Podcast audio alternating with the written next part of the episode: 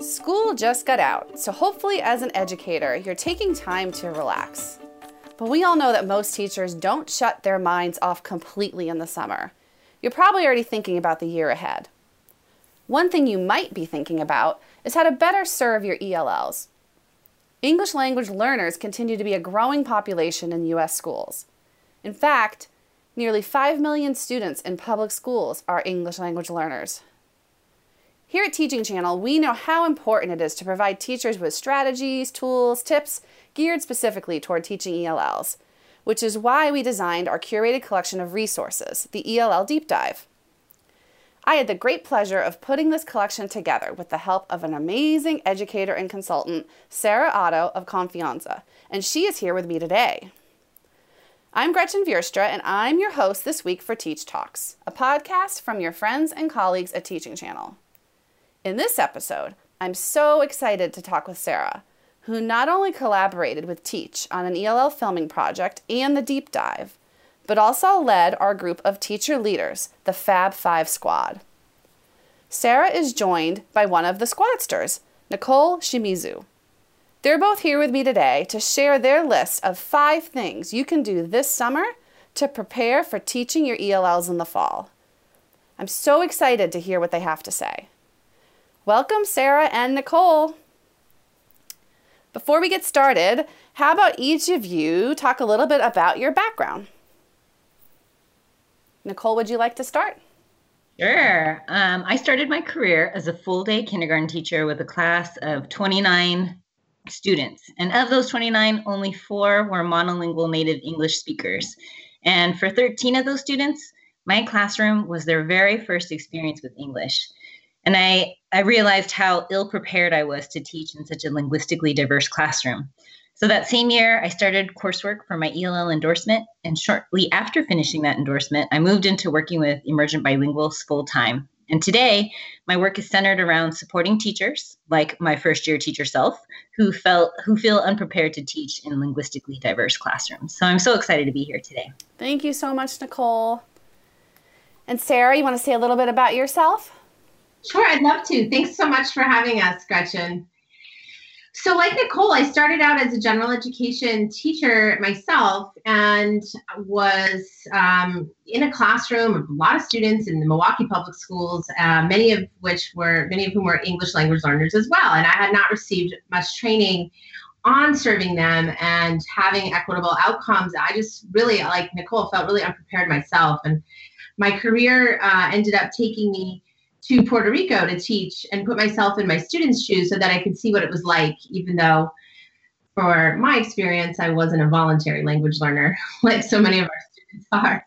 But I've always tried to really empathize with where they're coming from. And most currently, I've been uh, working out of New England. I started my own consulting company, as you said, a couple years ago, Confianza. And I'm so excited to work with my team and contributors like Nicole, who's done some amazing writing for us, um, and other EL folks around the country and the world, and really helping, again, like like Nicole said, teachers like us, teachers that were there and didn't know what to do um, and how to bridge that gap in terms of language and in terms of culture. That's great. And you know, I'm so thankful both of you are here today. I'm so excited that you were willing to talk with us because we at Teaching Channel, like I said, are really trying to get the resources out there. So thanks so much. Um, and as I said earlier, the theme of today is five things you could do over the summer to prepare for the fall to reach and teach your ELLs. And um, Sarah and Nicole put a list together, and I'm going to have them walk through the list and I might ask a few questions, but really it's going to be Sarah and Nicole sharing their wisdom with us. So, do you want to start us off, Sarah? Sure, I'd love to.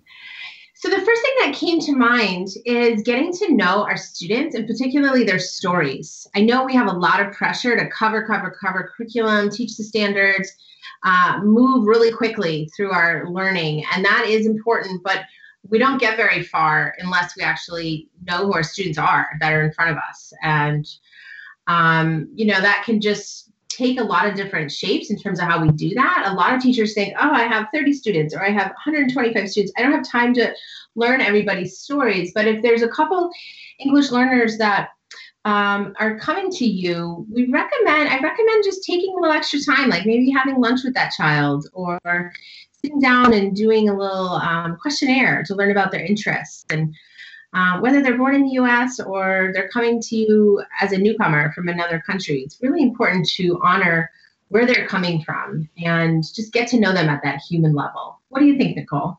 Yeah, that sounds great. And uh, another thing that I did was once I knew more about my kids' stories, I'd try to spend time in and explore their communities, um, and get to get to know what it's like to live in the community that they're they're raised they're being raised in, um, learning more about their culture, learning about more of what family structure looks like, um, how they engage outside of the classroom. So, um, dialogue journals were a great way for me to kind of um, sort of have written exchanges with with kids, and I realized that kids um, were more willing to share sometimes in a written journal versus maybe in a face-to-face conversation. So it was a little bit maybe less intimidating to to write down a few ideas um, in a journal. So that's another great way to kind of expose your student stories or welcome them into your classroom.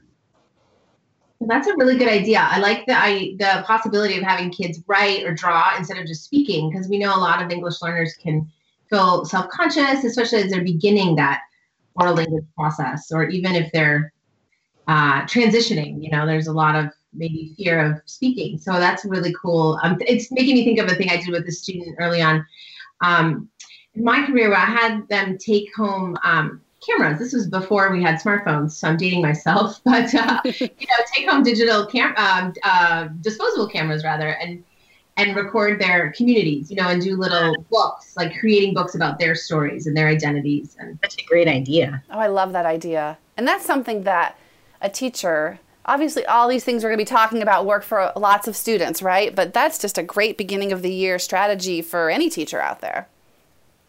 Hmm. Yeah, I think the arts can be really powerful. And like Nicole was saying, multimodalities, being creative and making sure that we realize that the, the language, the written or oral, doesn't have to be the only way. Mm-hmm. Providing options for kids is really important. Yeah. Love it. All right, what's your idea number two?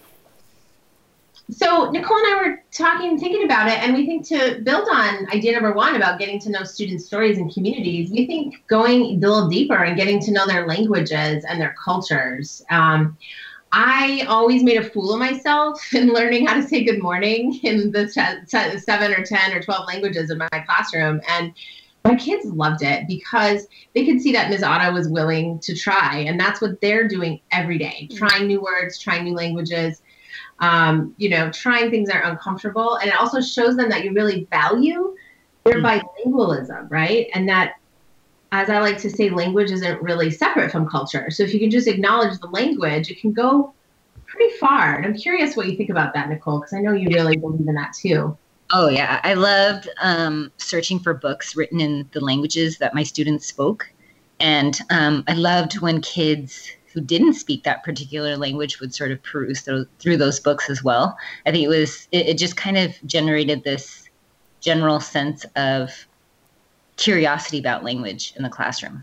So no matter what I was doing, if it was a calendar or whatever discussion or class routines, I try to invite as many languages in as possible. And like Sarah said, the kids really love when you mispronounce things in their language. yeah, I love that. You know, it's making me think too, Nicole. I was just working with a school on this the other day that if, if they've got this linguistically diverse student body, why mm-hmm. not at this at the classroom level and also at the school level have like welcome in different languages, have countries flags, you know, have at least some of the basic representation, right, of different languages and cultures around yep. the classroom and around the school. Mm-hmm. Yep. And I think the other thing it does is gets it gets kids to think about um, cognates. And so, looking at similarities amongst languages and um, thinking about language origin. So, they get really curious about how language works as well. So, that is such a great point, especially because our non English learners um, may not have that same language lens that ELs have, and they can benefit from that. Like understanding, like you said, parts of words, prefixes, suffixes, word study. That's that's a great skill for all kids. So if we can bring that and help develop not just that metalinguistic piece for all kids, but I'm also thinking like that global competency piece, you know, sort of appreciating other languages is just as yeah. important too. Yeah. And you know, that reminds me, Sarah, of a video that we shot with you in Wisconsin. Um, that bilingual classroom where the students were looking at cognates. And I'll definitely put a link to that um, with this podcast because that's a great example of exactly what you were talking about. Kids really diving into just what makes up languages. Oh, yeah. With Marisa on my team, that she, she'd love to um, have teachers check that out because even if you don't have a full dual language program, like Nicole and I are saying, there are things that you can do to bridge one language to another and help kids internalize that yep. as they more words and phrases. That's great. Great. All right. Um, what's your tip number three?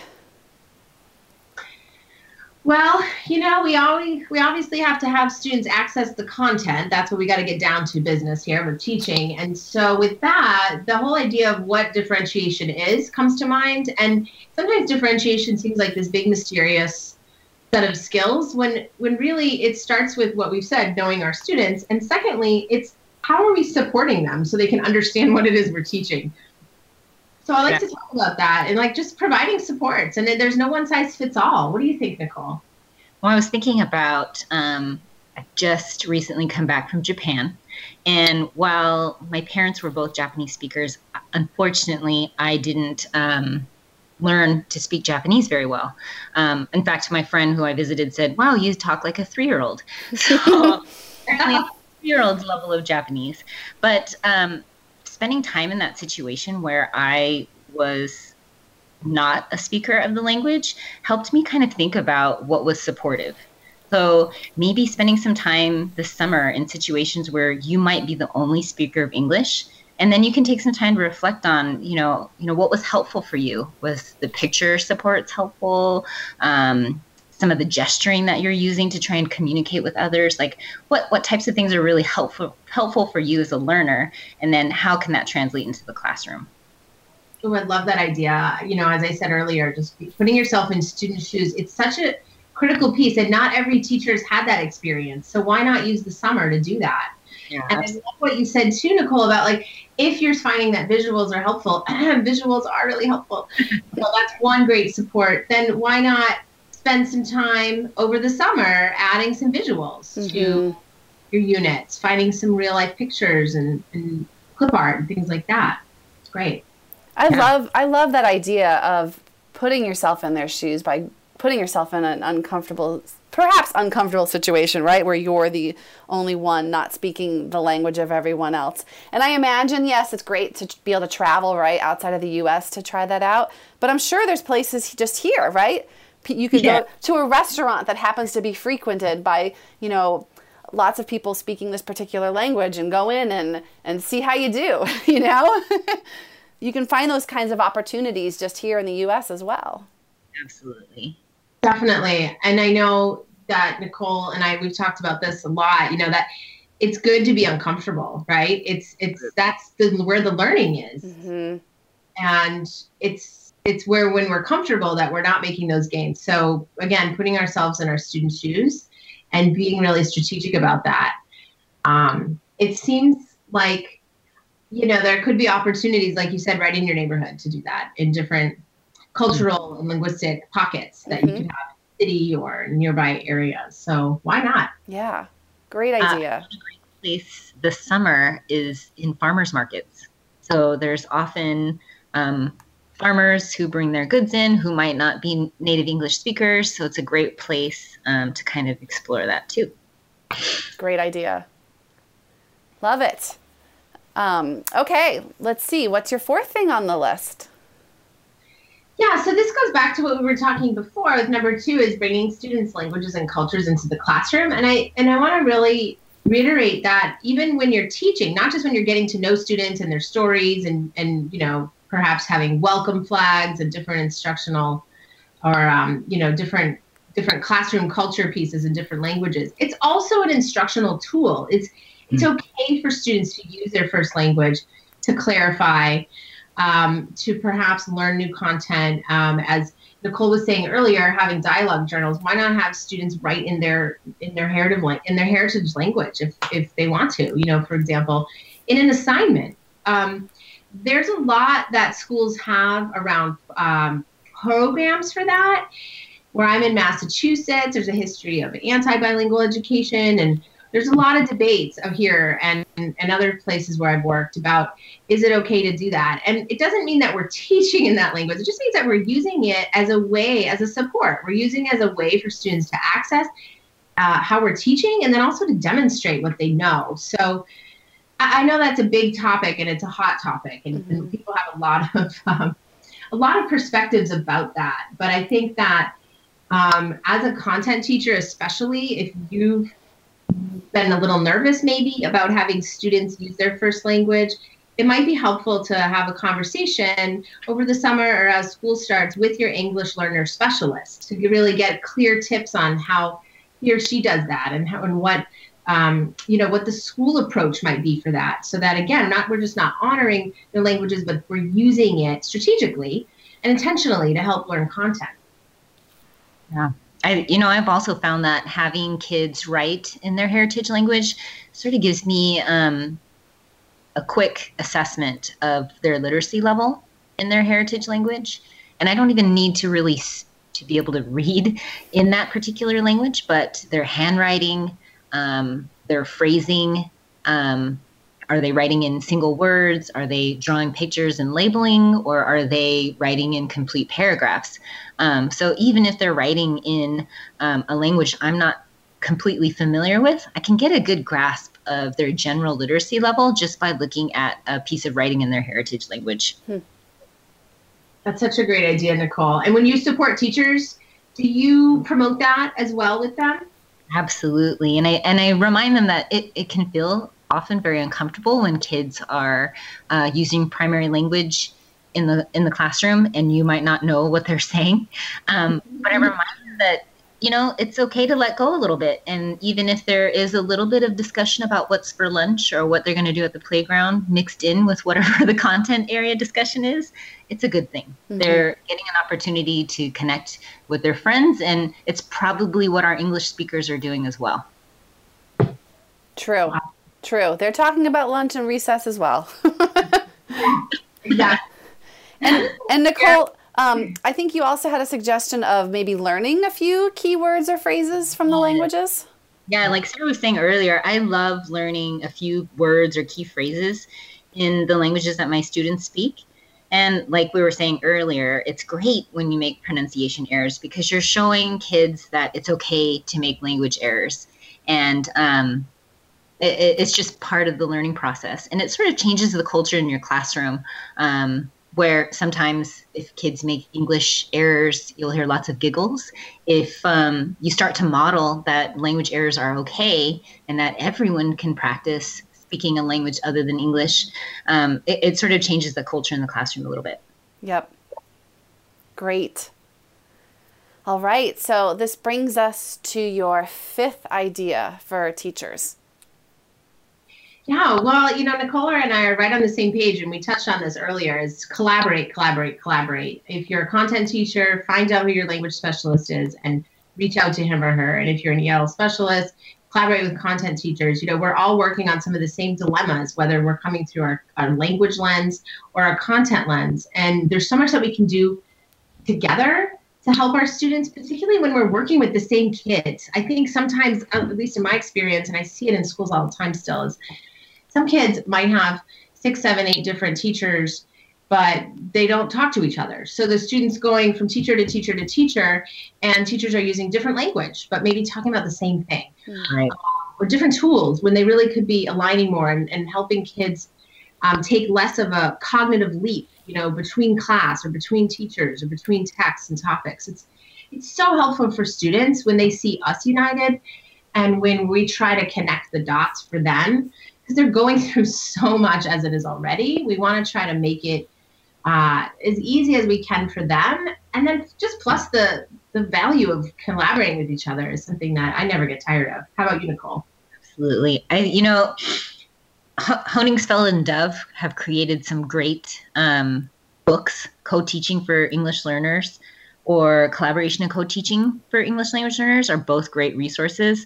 And they use this great analogy of teachers and ELL specialists riding a tandem bike together. Hmm. And I love that analogy because we're all going to the same place.